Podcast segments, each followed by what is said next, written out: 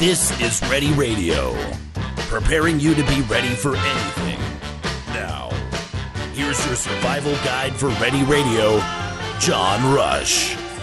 All right, it is Ready Radio, KLZ 560. Thanks for joining in today. We do appreciate it very much. Live show today. This is March the 3rd of 2023. So if you're listening to a replay show, you know exactly what day it is and the uh, the recording that you're actually hearing. But it is a live show, and if you want to call in and ask questions, you're more than welcome to do that as well. 303 477 5600. Today I got a special guest. He's been with us before. He is a YouTube star as well. Robert Spagnolo, but Spags for short. Robert, welcome. Bobby, I should say. Bobby, how are you? Pretty good. How are you doing, John? I'm doing great. Thanks for joining us. I appreciate it. You guys at EMP Shield, by the way, because that's really your kind of your mainstay. You guys have been pretty busy, haven't you? Yes, absolutely. It's been an intense month. We just set a record with the company in February, so it's been crazy. Oh, so anything new that you want to update folks on, or what's going on there? Well, it's a combination of several things. Just the geopolitical spectrum with everything Yeah. from the Chinese balloons to the South China Sea. Yeah, and, and I talked about this even in previous weeks. You know, kind of knowing that you're coming on here in the near future, anyways. We'll talk about EMP Shield and just some of the other things, you know, preparedness wise. But you know, I, and I've actually got for those of you listening too here. I think next Friday I'm doing my very best. The author that wrote, you know, one second after, one day after that series of books, that trilogy, if you would, trying to get him on next week as well because he's you know, I guess you could say Bobby, kind of an expert in the EMP end of things as well, has studied that a lot, like you guys have, and it'll be interesting to see what he sa- has to say about what our threat position is. I think personally, and I'll ask you the same question. I think our threat's very high right now. What are your thoughts? I think we're probably the highest we've ever been for the threat of EMP. It's a bloodless weapon, and a nation can use a proxy state to detonate one, wash their hands of it, and say we never killed anybody. Right. And in essence, they didn't. And I think that's really key. They didn't. It's the lack of preparedness from the individuals that would be in the United States of America as to why people die. Am I right in saying it that way? 100%. Water sanitation, trash sanitation, medical uh, needs, special medical needs, all the things that most people take for granted would be gone within a matter of a day. Yep, and we've talked about it, and I think the numbers actually are fairly low. But I, I think, and I know the stats say, you know, 30, 40 percent of Americans would be dead in the first 30 days. Yeah, I'm not trying to be, you know, mean spirited, Bobby, but after looking around and just being more observant to the general population and how, and how things are handled and so on, and even when we get snowstorms and things like that here in Colorado, you know, I think that number's really low, frankly.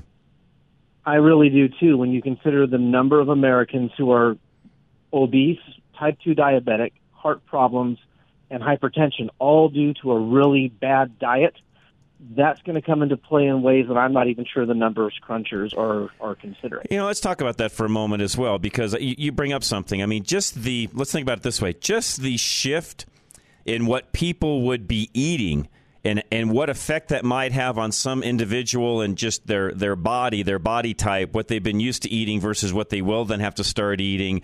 Not saying that's going to be death for some folks, but for some it may you know, it may actually be for some folks their death nail, Bobby, because depending upon how well they're, you know, how wh- what they've been eating now versus what they will be eating in the future, their body could just go into literal shock and say, I, "I'm not doing this." It absolutely could, considering that most preppers who aren't very forward thinking, what do they do? They stack beans and rice. There's nothing in beans and rice that's going to prevent scurvy, rickets, calcium deficiencies, Yep. and all the other vitamins that you're not going to get from just a starch and carbohydrate diet. It's, it's just not going to work. No, and, and we know even from watching those listening, please uh, hear me when I say this. You can watch any of the survival type shows, uh, you know, that are out there, and literally, Robert, you see this as well as I. Without proper protein and the fat to go along with that protein, people die. Yes, you watch those shows up in Alaska and Canada and various Yep. places where they drop people off, and if all they get is a moose or a bear or or or rabbits, they'll straight up tell you, "I cannot live on this. In fact, it's detrimental to eat nothing but this," and they have to find a fat source. Right. And if they don't have that fat source, and Now, some of them, and to their credit, they fatten up pretty good before they actually get on the show, and I think some of them do yeah. fairly well along those lines, living off of their own. But again, that's not that's not really the way to do it. That's not healthy either. And for a lot of folks, if if an EMP or something, you know, let's let's say let's face it too, Robert. It doesn't just have to be an EMP. It could be just a power grid that's gone down, that's been hacked. There's all sorts of things along those lines that can happen as well. Bottom line, uh, without power, most people would not know what to do tomorrow. Correct. They wouldn't, wouldn't know what to do for a light source. They wouldn't know what to do for a heat source, and they certainly wouldn't know what to do for cooking. All right, so Bobby, again, real quick, EMP Shield is who you work for. You've also got your own YouTube channel. We'll talk about in a moment. So, what can folks expect to find at EMP Shield, and what separates you from a lot of the other quote unquote devices that are on the market? Uh, what separates us is speed. Our devices are nanosecond technology. So we're shunting in trillionths of a second.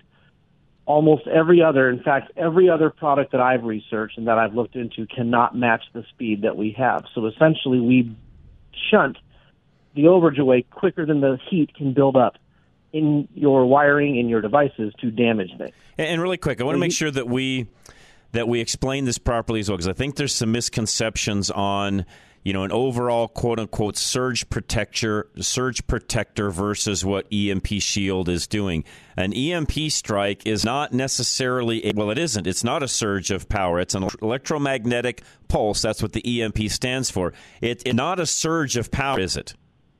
Uh, not in the traditional sense. I mean, I suppose if you were to go by classic definitions, it is a surge, and that a huge amount of of overage is happening in a fast amount of time. But it's not like um, the power company where all of a sudden voltage spikes. That's not what's happening, right? Right.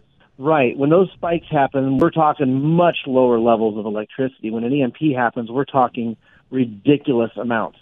Uh, I believe for military testing, they tested, I believe, 50,000 volts per square meter. Our devices were tested up to 80,000 volts per square meter because we okay. wanted to supersede the standards. Now, I know, and, and I've had some folks that have looked and have bought after looking and doing the research and even speaking to you, which I appreciate very much. So, again, folks, if any of you have any questions, uh, EMP Shield, they're always there to answer questions. So, if you have something that you're like, listen, I just don't quite understand and I can't wrap my head around all of this, pick up the phone. Here's the phone number, really quick, by the way 620 412 9978. You can find that on our website, ready-radio.com as well. Uh, but I think, Robert, what some people have a hard time, you know, kind of wrapping their head around is just how can some little – device with just a few wires coming out of it do the things you're claiming it's doing. You know, it would seem to me that it would need to be this much larger device. It would have to be, you know, you know something that's extremely significant. Yet yours is actually a very simple and it's actually an easy install. It can be used. Uh, by the way, for everybody listening, it can be used on your vehicle. It can be used on your house. There's there's all sorts of uses for this, right, Bobby? That's correct. If there's an electrical system out there we are likely protecting it, and we can protect other forms of electrical systems too. To your question about the size of the box, the size is actually not terribly important. Um, in fact, recently we released a new model called the Micro, which is a smaller scaled down version of the 12 volt unit you can put on your car. Um, the, the, the, the magic sauce in the box is, is speed. Okay. Having a certain cascading effect of different technologies inside that box allows the box to shunt that overage extremely fast. Okay. And there's three different le- levels, so it's called load sharing. So when the EMP or the lightning strike or the CME, whatever the case is, when it happens, the first technology in that box that detects it starts immediately shunting. Okay, so it's taking that overage, sending it straight to ground. As a certain level starts to build up within that first technology, the second technology jumps in and starts load sharing from the first technology. And there's three systems of that inside of the EMP shield. So you don't just have one surge protector. You basically have three different technologies inside that box that will ultimately load share that uh, overage and is still capable with the speeds discussed to shunt and protect your device. And again, when you excuse me, folks, but when you look at the device, you're going to be again, you're going to question.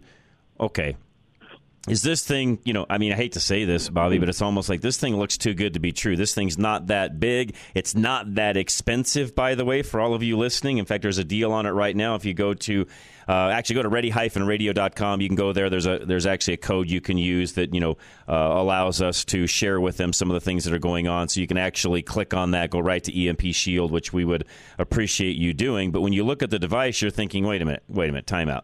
There's no way this little device that I can put either on my home or my vehicle, or to your point, Bobby, all sorts of other devices you might you might have. Uh, people are going to look at that and say, um, "Really?" Oh yeah, I, and before I worked for them, when I knew the guys who helped develop this technology and who were working with the company before I started for them, and when they first told me about it, I had the same exact reaction. Um, until I read the paperwork and the military testing, Dr. William Radasky from the U.S. EMP Commission personally tested these devices. He says they work. And after I signed the NDA and learned all the magic, you know, and a lot of it is, is complete nerd math. Um, Right. So it's you know, some of it's still above me. But when I was shown what this thing does and how it works, I became a believer. Well, again, folks, this isn't something to be taken lightly and it's not a you know as seen on TV kind of a device where these guys are here today gone tomorrow and they just take your money and run in fact Bobby let's talk about that for a minute how long have you guys been around doing this Since 2019. okay so this didn't just happen yesterday did it Correct. It's been a long time coming. In fact, the device was being invented. The, the man who invented the technology was working on it for several years, even before the company formed. Okay. And for those of you listening to, and there's this is where we can talk about this for a minute too, Bobby, because I, I firmly believe as a car guy, and, and that's my as you know that's my background, and there's differences of Mhm, yep. opinions on you know what cars will survive and which ones won't, and, and I I personally feel that the majority of vehicles. Um, some may actually start and run, but I think they're going to have so many other problems asso- associated with them that they may not run very well and might not even make it from A to B because of all the different modules and things that are on a vehicle. That, by the way, unless all of that is protected, which you guys do, uh, that vehicle is pretty much going to be inoperative. Even some of the older vehicles where you don't have all of the newer technology, but everything on the vehicle to make it run and operate is still electronic, I still feel those vehicles are not going to run. Now, there's differences of opinion. There's some folks out there that claim that no, that's not the case. The vehicle itself is a shielding device and so on. And Robert, I don't know. As a car guy, I just have a hard time wrapping my head around knowing how vulnerable vehicles are in and of themselves. Knowing that even if somebody hooks up jumper cables backwards, it can wipe out, you know, the main ECU on a vehicle. I just have a hard time believing that. I'm sorry. No, um, I'm glad you brought this up because I get asked this when I go to trade shows or when I'm in interviews all over the place. The fact is, all vehicles, mostly modern ones, are susceptible. The idea that a car is shielded is incorrect. You have the entire underneath side of your of your Yep. of your vehicle, and what people don't understand with an EMP, when that when that overage is coming down from the ionosphere and bombarding the earth, it penetrates the ground until it hits bedrock, and we now know that those waves bounce back up Mm-hmm. Yep. any exposed wiring, anything underneath the, uh, the chassis of your car is not shielded at all. Even if you have a skid plate on Yeah, the underneath not side of shielded. your vehicle, No, it's that's not right. shielded at all. That's right. It's not grounded. It's not shielded one bit. Um, and so what we generally find is the best course of action is anything pre, I'm sorry, post 1974 and newer needs a device. I think you're. I think you're correct on that. Now, there's some of those devices or some of those vehicles back in the 70s where, if you had a module, for example, so you take a GM unit with an HEI distributor, and there's really just one module that runs everything there. Providing you've got a spare module tucked away somewhere in a Faraday box where you know that module is not going to be bothered, you could pretty easily take the distributor cap off, put a new module in, and probably be okay because there's not much else. There really, there's nothing else on that vehicle electronic that would keep it from running. But that, you know, Bobby, that only lasts until about 1980. Everything from about 80, 81 up starts to get really tricky when it comes to you know everything controlling you know f- everything from if especially if it's fuel injected you know the fuel injection end of things to the timing to even the transmission how it shifts and so on. And you brought up a good point a moment ago too which i think folks even in the industry you know the automotive industry tend to forget. Even though a lot of the late model computers that we have that we now have there's some of them are even mounted under the hood now and they're pretty much shielded. I think that unit itself would be shielded because it's in a nice aluminum box. It most likely would be shielded the componentry you know in it in an in, and of itself would be shielded. But you brought up something interesting, uh, Bobby, which a lot of folks don't think of. The wiring going in and out of it is not. The battery itself, all of the componentry that's on that vehicle outside of that particular unit. In fact, all the other computers are typically in little plastic boxes, and those would definitely be affected. So even if the ECM being shielded in the aluminum box, like a lot of them are, Bobby, just because that is shielded doesn't mean everything coming in and out of it is. That's correct. And those wires coming in and out would be the Achilles heel. To be a true Faraday box, you have to have complete and utter disconnect from everything. Right, complete closure, those right? Wiring, right, and those wires going in and out allow a conduit for that overage to travel. It becomes part of the massive antenna. And when you're getting induction from an EMP, it's inducing from all directions. It's not just, you know, a pinpoint that comes down. You're talking about thousands of square miles worth of area of induction. Hmm. So that wire would absolutely be an Achilles heel yep. into that ECM. Well, and, for, and people don't realize this. A lot of a lot of vehicles have I don't know if I could say miles of wire, but I'm, I guess if you took every wire on every vehicle, went end to end with it, you might very well come close to a mile. And some of the EVs, of course, even have way more wiring than that. There's some there's some rumors out there that some of the EVs have several miles of wiring. So to your point, think of it as being almost one big large wired antenna rolling around on rubber tires. Yep, that's exactly what it is. And, it, and it's very, very susceptible. Now, I don't have. Um, how, should I say this? I know it's hard over the radio to explain to people what you're actually doing, and I know there's some intricate things that you guys do that you really can't get into the the patents and so on. But essentially, you're taking all of that extra power, quote unquote, that pulse, and you're just shunting it right to ground. Correct? For the home models and things of that, yes. For the vehicle models, it shunts between the frame and the battery because you can't really have a grounded vehicle when you have four rubber tires. So it's going to shunt to the frame of the vehicle and cyclically draw it down again faster than the heat can build up. That's and, and, you know what? Talk about that for a moment too. too. It's not just the power overload itself that's wiping things out; it's the heat that's causing the overload, or that's causing the damage. I guess is the way I should say that, right? Right. The E1 portion is going to hit a lot of things and kill them instantly. The E2 portion will do the same. It's that E3 portion that can last up to eight hours that's the real killer. The big, long sections of, of grid, you know, the lines and, and, the, and the miles of electrical wiring and everything like that is going to be taking that hit for up to eight hours. Okay. That heat's going to build up over that entire amount of time, and things become so hot it fries everything. Yep. Now, technology the same for home versus auto, or are they two completely different boxes? They're two completely different boxes. Your home is going to be alternating current, and your vehicle is going to be direct current, a 12 volt system. Okay. Which I knew, but I wanted everybody else out there to understand. You can't do one for the other. And in other words, they're not interchangeable. Home is home, auto is auto. That is correct. And, and it's the same for other DC versus AC stuff. So, for example, if you have a mobile home, you're probably going to need three devices. You're going to need a 12 volt model on the battery. Mm-hmm. You're going to need an AC plug-in unit for the back. And in some cases, you have that third system, which is also a DC system, on the larger of the uh, of the uh, mobile homes. Um, your solar uh, systems can be DC or AC. We make multiple units that work with solar panel arrays and things of that nature. Whole home generators are AC. So everything is, that we do is based on voltage, and it depends on the voltage of the of the system we're protecting. That okay. will depend on the unit that matches to it. Just got a text message in too. Bobby said, "Ask how the device connects to the panel in the home." It mounts directly to your breaker box. Um, you're going to have four wires: red, black, green, and white. Your red and your black are your positive and your negative, and those are going to go to two separate 15 amp or better breakers on either side of your breaker panel box. Okay. Now you can also use those tandem breakers and put them on one side because it hits both legs of that single phase power coming into your home. Okay. Then, then you're going to have the green and the white wire, and those are going to attach to the bus bars on both sides of your box, and that way both legs of that single phase power is is is protected. Okay. And there's videos on the website that are from our YouTube channel that actually show home installs and vehicle installs. People can go watch it. The information's there. Okay. Now, question for you. Uh, and I think I already know the answer to this. If you've got sub panels, I'm assuming those are going to get protected because you're protecting the main panel. But if you've got a house where maybe you've got a main panel that's running the upstairs, but there's another main panel that's wired right off of the meter.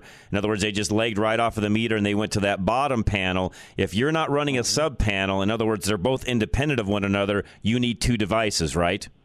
That is correct. If they're in line, you'll be fine. Okay. If there's if the service coming in is different, you need to have um, protection on both devices. Okay, dumb question on my part, but I'm guessing somebody out there's thinking it if I am as well. Is there a way to protect right at the meter for those people that may have more than one breaker panel? Uh, there most likely is. I don't think we currently make a device that would work at the meter. We are working with several electrical co-ops to make a meter-based device that would have an audible alarm, and that's uh, still in production. Okay, so that's something that might be coming on down the road. That's correct. And the issue is that, you know, generally speaking, a homeowner can attach things to his breaker box. Not to the, the meter, meter box, though. By, by the, the meter, the meter itself yep. is owned by the by the co-op or, or the state or whatever the power uh, company is. So yeah, you have we're actually working with co-ops right now in Kansas to de- to, to develop these devices in a way that they can be used by the co-ops and by okay. the electrical grid. All right, guys, hang tight. We, if you have any questions, by the way, more of them. We've got uh, Bobby Spags with us, and uh, again, he is from EMP Shield, and he's also got his own YouTube channel, which you can go check out as well. In fact, really quick before I go to break, Bobby, what is your YouTube channel?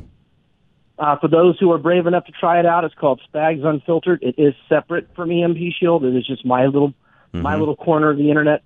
Uh, and it's not for kids, so you know if you go there because you know it's it's adult language is probably the best way to say that, right, Bobby?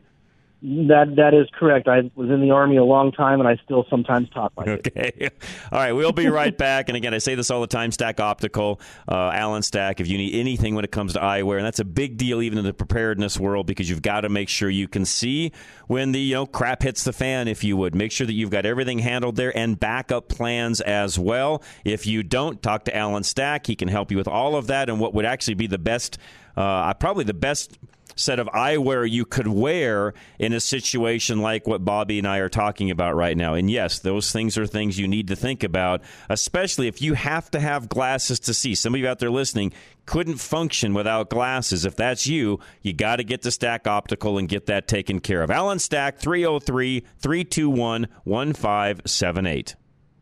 In such an uneasy and unpredictable time that we live in, growing your own food is becoming a necessity.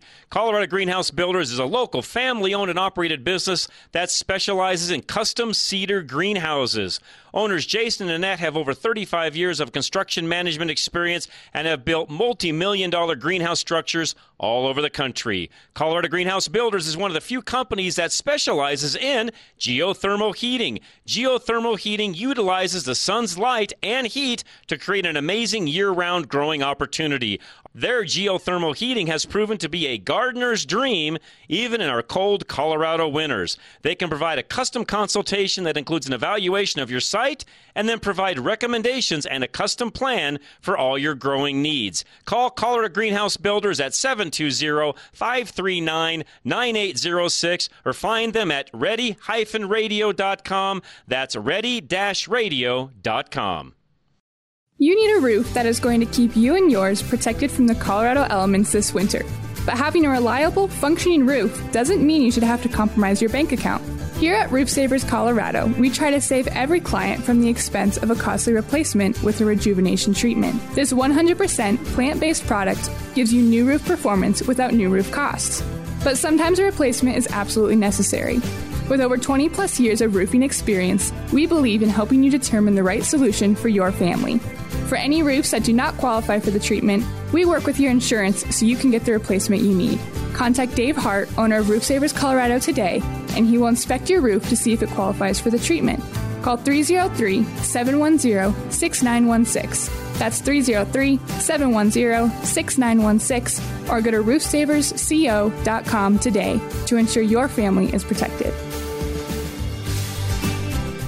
Do you know that your windshield is getting more expensive to replace? Most vehicles have options that help keep the vehicles from avoiding accidents or even keep it in the traffic lane. These windshields require more than just a replacement of the glass. They also require a calibration of the computer system to make sure everything is operational to the specifications the manufacturer set when the vehicle was built. You can't trust the traveling glass replacement shop to do these necessary calibrations as they require special equipment and in most cases an indoor shop to perform the calibration calibrations. We have two Novus locations that can replace your windshield and also do these calibrations. Novus Fort Collins and Novus Sterling. Both are fully equipped with the latest technology to service your vehicle properly. Find either location by going to any of our websites, ready-radio.com, drive-radio.com, or fixitradio.com. Just click on the Novus link. That's Novus Auto Glass.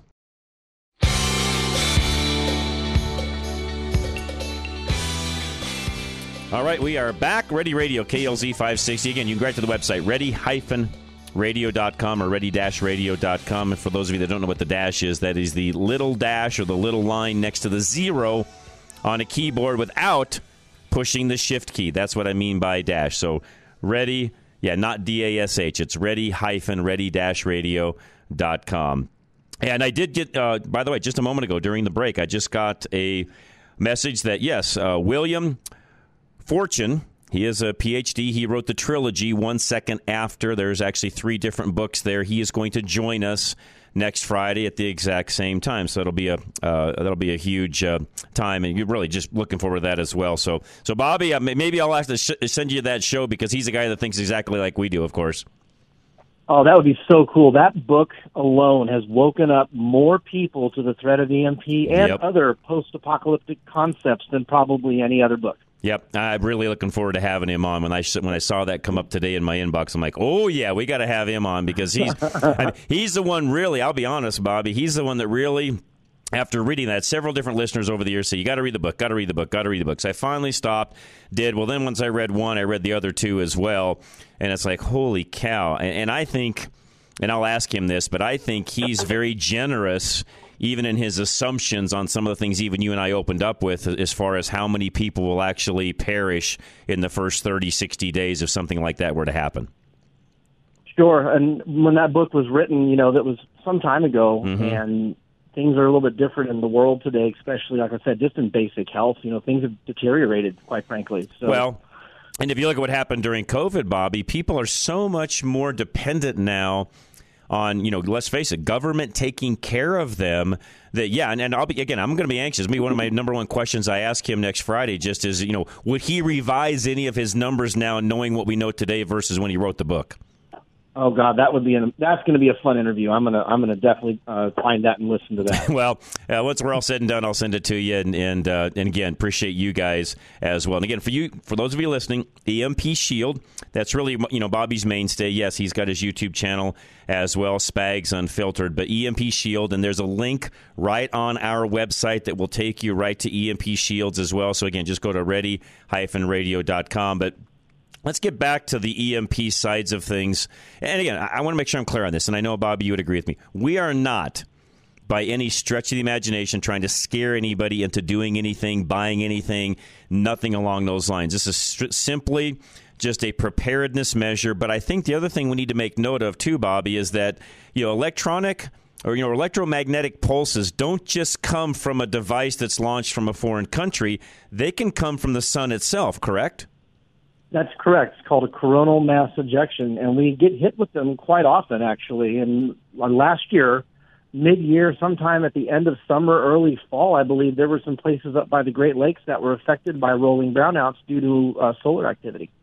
Okay, so we don't just have to sit around and wait for a foreign country to do something. We've got even natural causes of this. My point is, you may not think that anything like this from a foreign country is ever going to happen. You, know what? I don't have a crystal ball. I don't know either. But I do know there's natural things that happen that, that we really need to be protected from as well.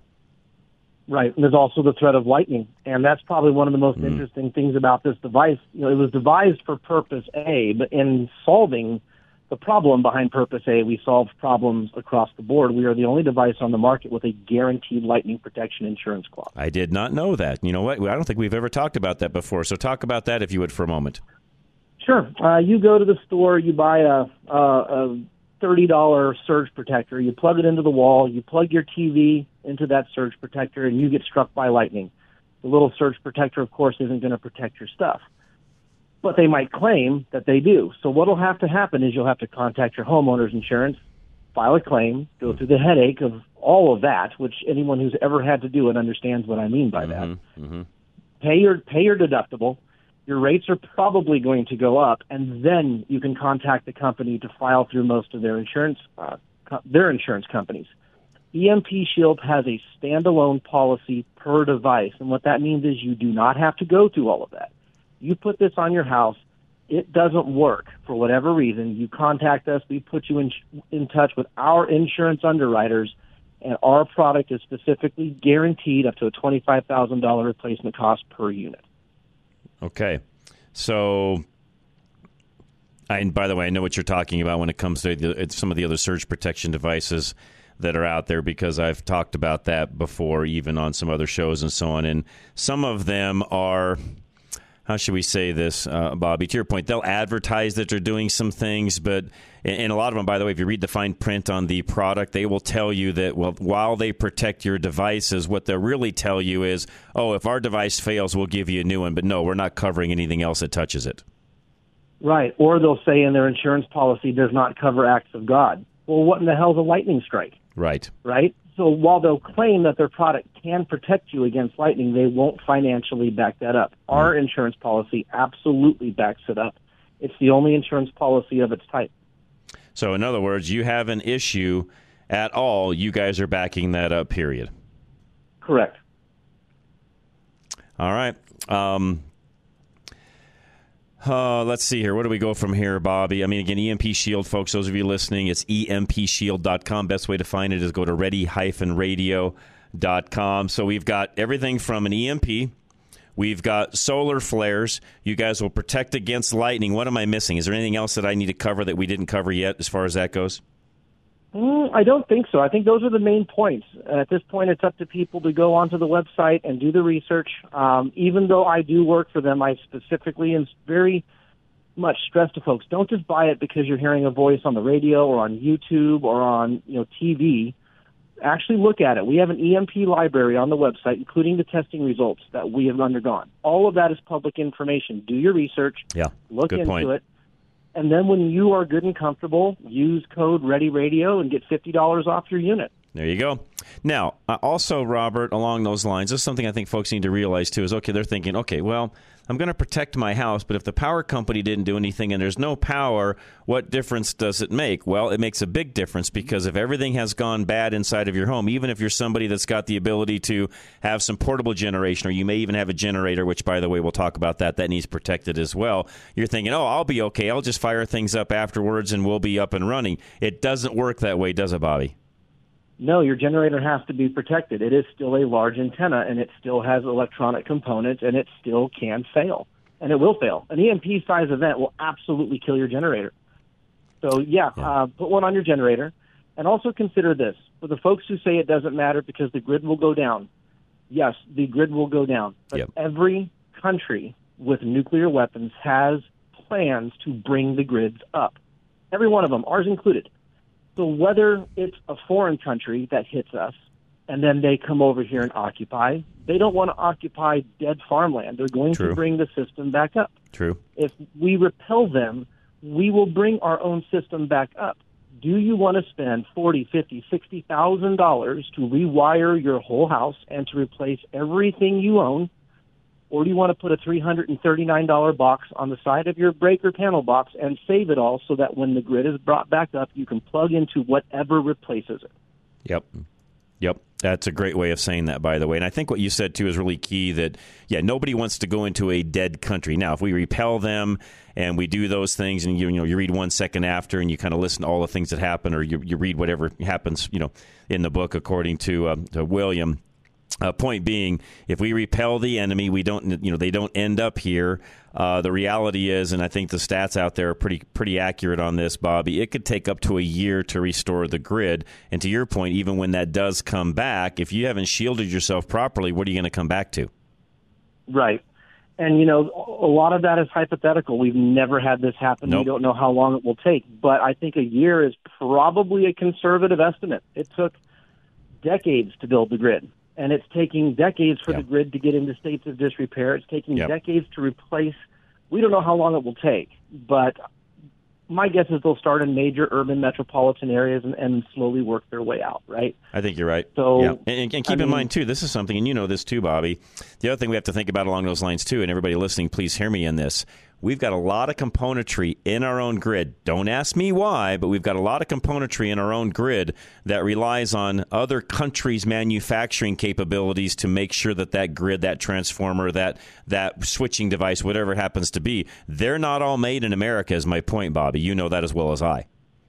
That's correct, and especially chips, which is why even the current administration, think of them what you will, is working to get Yep. chips manufacturing brought back to the U.S. through the CHIPS Act, which we're actually working to be a part of.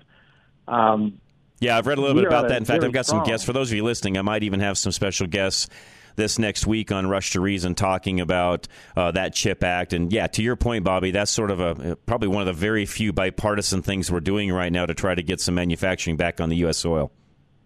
yeah, exactly. So we need to stop being dependent on foreign nations, especially Yep. foreign nations who are, for lack of a better word, enemies. Yeah, yeah, they don't like us. All right, I got a call coming in really quick. Mike, you're on the phone with Bobby Spags. What's going on, Mike? Hey, how you doing? Good, sir. I, I have a question. I am an electronic person, but I keep an old transistor radio just for emergency use, and I want to know if that's uh, susceptible to EMP, or should I just wrap it in foil and call it a day? Does that transistor radio plug into your wall? No, no, this is transistor that you know, an old one. It's probably this transistor radio is probably forty years old.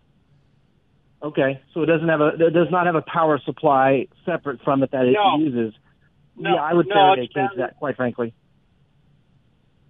Say that Yeah, again, so Bobby. It's probably okay. I said I would Faraday cage that if I were you. Um, we make antenna models for ham radios, but those, of course, have power supplies. They plug into the wall, that sort of thing. Uh, that radio would likely be susceptible because it is a large enough antenna. Um, so, if you're concerned about something like that, I would certainly put that in a Faraday cage. Yeah, because that's the only communication we're going to have if there's a large enough EMP uh, event. You're probably right, Mike. Correct. Yep, I think you're right. Yeah. Yep. Okay. All right. That's what I needed. Great question, by the way, Mike. Thank you. And so, so Bobby, what you're just saying, and I think I heard that correctly, and I hadn't thought about that prior. Just because it's not plugged into the wall, it could be just all standing on its own and not even plugged in. You're just using it as that as a spare radio if that time were to ever happen. But because it's such a quote unquote large antenna, it's susceptible as well, as what you're saying. That's correct. Like what we know now through you know more modern testing with this stuff is things like your small tiny flashlights, your weapon lights. You know, like if you have a, Yeah. a sight on your gun and it's got a battery in it, things like that will probably be okay.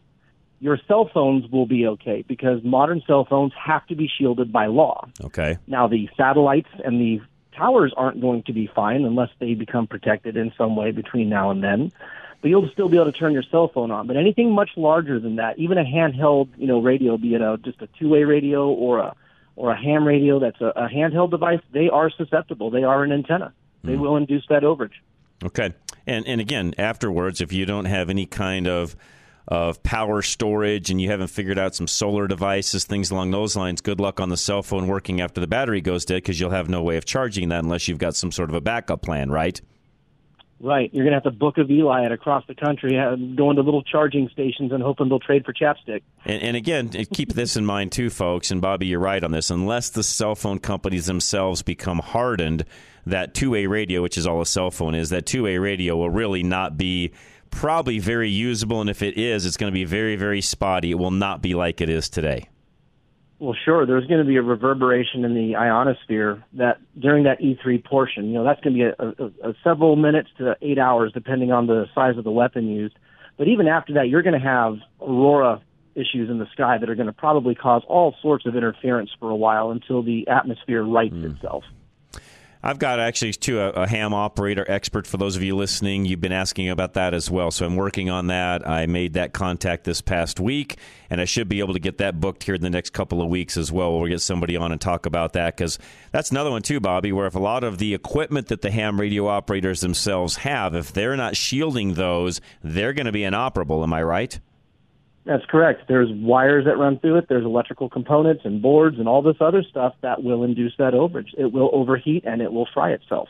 So what what dumb question maybe on my part. What you know, you mentioned some of the smaller devices, some of the little handheld scopes, and maybe even some battery operated flashlights and so on. But you know, what, devices you know do people use on a routine basis that run? You know, granted, if it runs off electricity, it's going to be affected by what we're talking about, anyways. But my point is, you know, you know, we think we're thinking on large scale, big devices, cars, your home, and so on.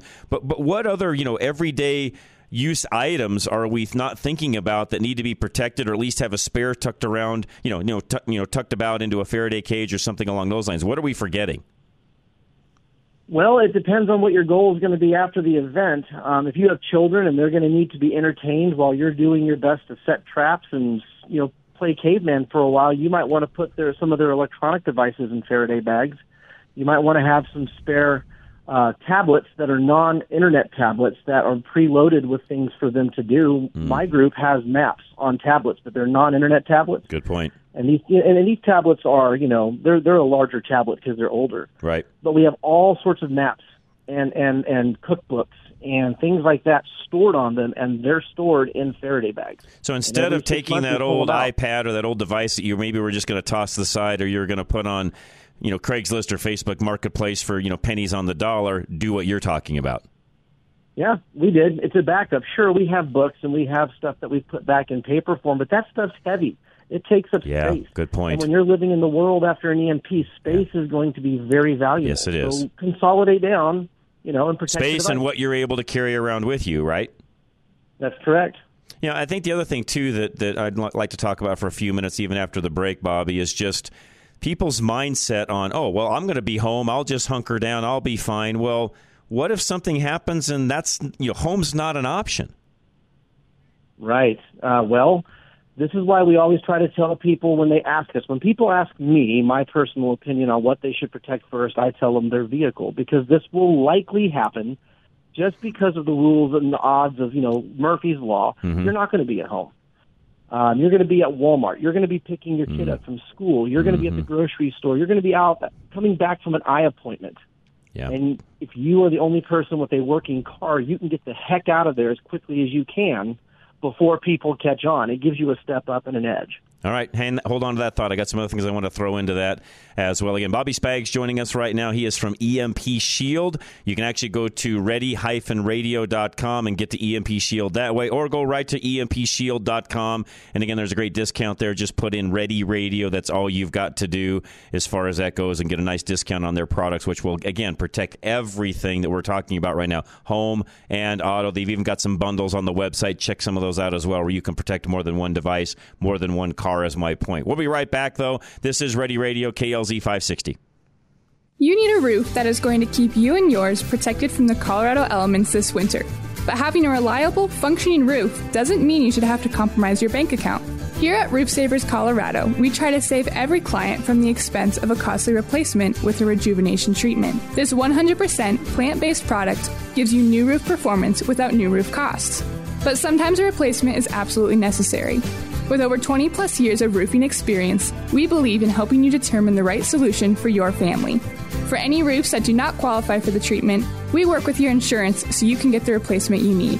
Contact Dave Hart, owner of Roof Savers Colorado today, and he will inspect your roof to see if it qualifies for the treatment. Call 303 710 6916. That's 303 710 6916, or go to roofsaversco.com today to ensure your family is protected. Do you know that your windshield is getting more expensive to replace? Most vehicles have options that help keep the vehicles from avoiding accidents or even keep it in the traffic lane. These windshields require more than just a replacement of the glass. They also require a calibration of the computer system to make sure everything is operational to the specifications the manufacturer set when the vehicle was built. You can't trust the traveling glass replacement shop to do these necessary calibrations as they require special equipment and in most cases an indoor shop to perform the calibration. Calibrations. We have two Novus locations that can replace your windshield and also do these calibrations. Novus Fort Collins and Novus Sterling. Both are fully equipped with the latest technology to service your vehicle properly. Find either location by going to any of our websites, ready-radio.com, drive-radio.com, or fixitradio.com. Just click on the Novus link. That's Novus Auto Glass. Have you been thinking about a new pair of glasses? Maybe some prescription sunglasses? Well, look no further than Stack Optical. Since 1968, yes, you heard me right, since 1968, Stack Optical has been providing the most comprehensive quality ocular care for their patients. This family owned business is proud to be one of the few optical offices that has their own on site eyeglass production and eyeglass repair studio. Stack Optical, located at 2233 South Monaco Parkway, features the most extensive lines of eyeglass frames, sunglasses, and contact lenses to ensure that you love your appearance and experience superior comfort. Our comprehensive eye exams proactively diagnose eye conditions and diseases while providing the most accurate vision care. We welcome you to experience a lifetime of superior ocular care from doctors that are devoted to your eye health. Call now for your $69 eye exam, 303 321 1578. At Stack Optical, you'll see the difference. In such an uneasy and unpredictable time that we live in, growing your own food is becoming a necessity. Colorado Greenhouse Builders is a local family owned and operated business that specializes in custom cedar greenhouses. Owners Jason and Annette have over 35 years of construction management experience and have built multi million dollar greenhouse structures all over the country. Colorado Greenhouse Builders is one of the few companies that specializes in geothermal heating. Geothermal heating utilizes the sun's light and heat to create an amazing year round growing opportunity. Their geothermal heating has proven to be a gardener's dream, even in our cold Colorado winters. They can provide a custom consultation that includes an evaluation of your site and then provide recommendations and a custom plan for all your growing needs. Call Colorado Greenhouse Builders at 720 539 9806 or find them at ready-radio.com. That's ready-radio.com.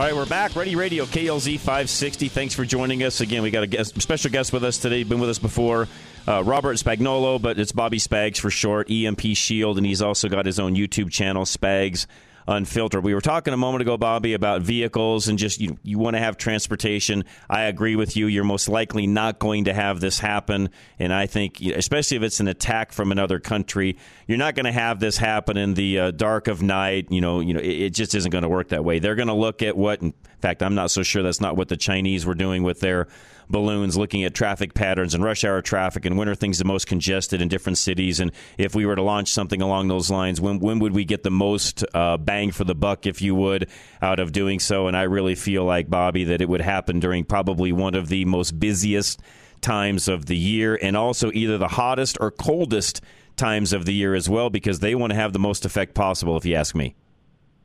I would 100% agree with that. I think that cold is the most likely scenario, but not the only. Uh, cold and hungry are what tyrants from all generations have used to control people. True. Cold and hungry, that combination. Now, hot and hungry, yeah, that's miserable too, man. I've been to Iraq and the desert, and I know what that's like. So, yeah, it's going to uh, be. yeah, I think either either extreme, and you know what? That's what they're going to look at. They're looking at extremes. How do we have the most effect? Now, I tend to think just because of the darkness, the short daylight hours that we have, especially in North America here in the U.S. Um, I realize there's a little more sunlight down towards the south, but you get up towards the north, there's very little uh, sunlight in the dead of winter. You know, you start talking mid December. Uh, Bobby. I, you know, just just my own personal, you know, feelings, and believe me, these guys think very much like you do. You know, calculation wise, along those lines, they're not dumb. You take a really, you know, busy traffic day, combine that with some sort of a a potential, you know, snow, large snow event that might be hitting half of the U.S., and then take all the power out, Bobby, that is a huge recipe for disaster. Sure. And I would bet that they would do it around the holidays for the simple fact that people would have spent most of their savings of the year already and they're not going to have disposable cash on hand. Correct. Yeah, and, and by the way, they're not doing it on a day where you're all going to be inside like Christmas or New Year's. They'll do it on you know two or three days before or after that event. Not even after, because a lot of people are even home between the holidays. Bobby, if they do it, it's going to be a week or so in advance when everybody's hustling and bustling about. I think so. I, I just uh, now along those lines, you're in your vehicle, you've got EMP shield. You're able to actually go from A to B. Now, I'm going to tell you something, folks, and please believe me when I say this. If you don't find yourself, or if you don't have on yourself at that time something to be armed with, look out because if you've got a vehicle running and no one else does, there will be people out there wanting to have your vehicle. Am I right, Bobby? Absolutely. This is why we have high capacity magazines. Yeah, you've got to make sure that you're protected, and this is where it gets a little dicey for folks. And this is not in the EMP shield world because you've got to go outside of that to do what I'm saying. If you don't have the ability to have that vehicle with some sort of a a uh, weapon, if you would, where you're armed if something like that were to happen. Key being you've got to make sure that that's locked up and concealed, and just a regular thief can't see that and grab that if they're out and about doing the other things they're doing. Which right now, uh, Bobby, you may not know that, but this Denver metro area, we are the highest car theft area in the country, probably in the world right now. We lose over 100 cars a day to thieves. So, point being, yes, you got to make sure that you're you're able to um, uh, defend yourself if, in fact, you're in that situation. You're the only one driving around, but you also got to do it in such a way that things are secure. You're going to lose it.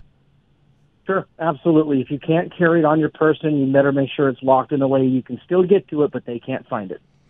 When you when we talk about vehicles just for a moment as well, Bobby. This is something I've thought a lot about being a car guy. I tend to kind of be the guy that, you know, if uh, if if if everything hits the fan, I'd rather have something diesel operated versus gas operated because I know diesel can be made in a still. There's ways to actually make diesel fuel that you can't do. You know, you can't refine. Uh, you know, I mean, you can with you know some of the grain alcohols and so on, but that gets a little little not little. It's a lot more dicey than just making your own homebrew diesel fuel. So I'm kind of one of those guys that says if I'm going to have a vehicle to bug out and I want a diesel, what are your thoughts? I think that that's uh, very, very true. Plus, diesel, I think, shelves longer than gasoline as well. It t- as long as you treat it, it can it can develop an algae and, and such in in diesel fuel. But yes, as long as you're treating it and you're keeping track of that end of things, yeah, it's got as long or longer shelf life than what gasoline has, as long as you're treating it correctly. So yes, that's correct. Yep, and what people and this leads to another question we get asked a lot. A lot of diesel trucks have two batteries. Yes. And they ask if they need two devices, and the answer is no. You only need one because Okay. diesel trucks, their batteries are in line. Yes, they're connected to one another. That is correct. Exactly. Okay, so let's talk through this though. Let's say that there's an there's somebody out there listening to where maybe they've kind of got their bug out rig, uh, they've got their diesel truck, and maybe they've got a camper or something on the back of that. What do they need to do as far as the camper goes? I mean, whether it be a slip in or whatever the case may be, what do they need to do with the camper if that's something they plan on bugging out in? As far as getting it hardened for EMP or just Yes. for getting prepared? Getting Um, hardened. Uh, if if the camper has electrical, we have a plug-in model. It's called the plug-in model on the on the website, and it basically plugs into a 110 outlet, and it becomes part of the antenna of that camper. Ah, It also has a gang box with six additional um, plug-ins that are on the far side of the EMP shield device. okay. So it's it, it so that makes it really easy actually as far as that goes. Yes. Okay. I also know that just from looking at the website, you've got a radio protection device as well. That's something you and I have never talked about. Uh, we got a few minutes left. Talk about that if you would. Sure, the antenna models. Uh, I, I lightly touched on it when uh, you had that last caller. For ham radios, you have uh, the uh, antennas. These devices go in line with the antenna, and then there's a ground that can have a wire run to a grounding rod. Okay. Um, the one thing I would caution your listeners on, and your ham radio guys are going to know this, you put that in line, it's going to change the length of your antenna, even just by two or three inches, which is what it is. So you'll have to retune your antenna once you put it in line. So just keep that in mind. Okay. So just as long as people remember that, there you go. And that's how they would protect Right. all of their devices. Uh, so again, you have it on the house. That's where the power supply end of it is. This is protecting the the antenna side, I guess you could say. Because to your point, man, that thing ends up being one big, huge. Because they are one big, huge, gigantic antenna. Yep, it's, it'll and it induces for however many feet uh, tall it is. You know, it depends how big that is, but yeah, it, it absolutely will induce Okay. all through it. How does that handle the lightning side of things? I'm guessing the same way. Exact same way. It's Okay. pretty much. I mean, it's it's tall. If it attracts lightning and you get hit and that device is plugged in, it will protect your radio. Okay, so so there you go, folks. And again, all of this can be found empshield.com. If you buy anything, please put in the code Ready Radio. You get some discounts by doing so. We get a little credit for that as well, which we appreciate you guys on the EMP Shield, EMP Shield side as well, Bobby. We really appreciate it. Um, one last thing for you when it comes to just you know preparedness. I know I ask this a lot, and pretty much any guest I always have on. What do you feel? and and I know we've only got a few minutes left, but what do you feel is one of the biggest things overlooked outside of this end of things that we've spent roughly the last you know 45 minutes or so on? What do you feel is the biggest item people miss when it comes to prepping? Feminine hygiene products. Okay, easy enough. It's a health issue. It's a it's a health issue. It deals with water and trash, and it deals with directly with some of the most susceptible parts to the female anatomy. If you're not looking into alternative me- methods of what you will do to prevent or to handle feminine needs, you need to start looking into it. Yeah, I think just hygiene too in general, and I've talked about that some on this particular program in that hour. And again, people can have everything from you know m- you know medical things to vitamins to all these different things, but if they don't have the ability to keep their hygiene up, as we know just from looking at history, Bobby, more people probably throughout the world, oh, you know, over all those years, the millennials died from bad hygiene as they did anything else. Yes, bad hygiene and tainted water. Yeah, bad hygiene, tainted water, two big ones. All right, Bobby, I'll let you go. I really appreciate you taking time out of your day. I know you guys have been super busy on the EMP Shield side. One last question: Any shows, any places you're going to be that our folks uh, need to know about, where they can go and see you guys in person? Yes, um, March. Let me think here. Uh, the end of March, March 25th, 6th, and 7th, I believe. I'm going to be in Camden, Tennessee, at the Self Reliance Festival at John Willis's Oh. compound. Um, so I'll be there all weekend, staffing an EMP Shield booth. Awesome. Okay. If, if uh, you know what, send me some more info on that. We'll get that up on the website as well, Bobby. Let folks know about that. And if there's any anybody out that's you know looking to maybe have a little mini vacation, do that at the same time they can. All right, I'll send you the. All right, send me that today. info. We'll get that up on the website, and I'll talk about it as well. All right, Thanks Bobby, thanks, man. Appreciate it very much. Thanks for all you're doing, sir. I really appreciate it. Yep. Have a good day. You bet. You do the same. That is again, uh, Bobby Bobby Spags. It's short for Robert Spagnolo. Again, EMP Shield. He's also got his own YouTube channel called Spags Unfiltered. One last thing here before we uh, get going. Here, got a minute, minute left or so. Is all. William Fortune. I'm sure I'm saying that right. It's it's F O R S T C H E N, but I think it's pronounced Fortune. He wrote the books. There's a trilogy of them. One second after is the name of the first book. He will be with us next Friday, so that will be the 10th of March during this Ready Radio hour. Now, how long I get him, I, I will do my best to keep him as long as possible. Uh, I am guessing he'll be able to join us for the majority of our hour just because this is near and dear to him and what he's even written three books on, the very things that we talk about on a weekly basis. And again, some of the questions that I'm going to ask him, some of the initial questions are just going to be if he had to write his book again today, knowing everything that's happened through COVID and all the rest of the stuff that we've been through, would he change any of his uh, any of his predictions? I guess is the way I would say that when it comes to what would happen, deaths, and so on. My gut feeling is he's probably going to say yes. He would change things. Just knowing what's happened through COVID, and, and even how you know how susceptible you know things are, and or how reliant a lot of people have gotten uh, you know, have become when it comes to government, making sure that they're taken care of. I think he's going to give us some some revised numbers, but we'll find out when we talk to him next week. So I'll, I'll make some promos on that. Remind you all on on uh, Rush to Reason this week as well that he'll be joining us next Friday. But if you have anybody out there that wants to listen in and hear him, you know, literally in person next Friday, be sure to mention that, and we'll have him here on Ready Radio next week. So hey, Rush to Reason is coming up next. Again, this has been a live show on March the third. If you listen to a replay, thank you very much. Go right to ready-radio.com for all of your preparedness info. This is Ready Radio KLZ 560.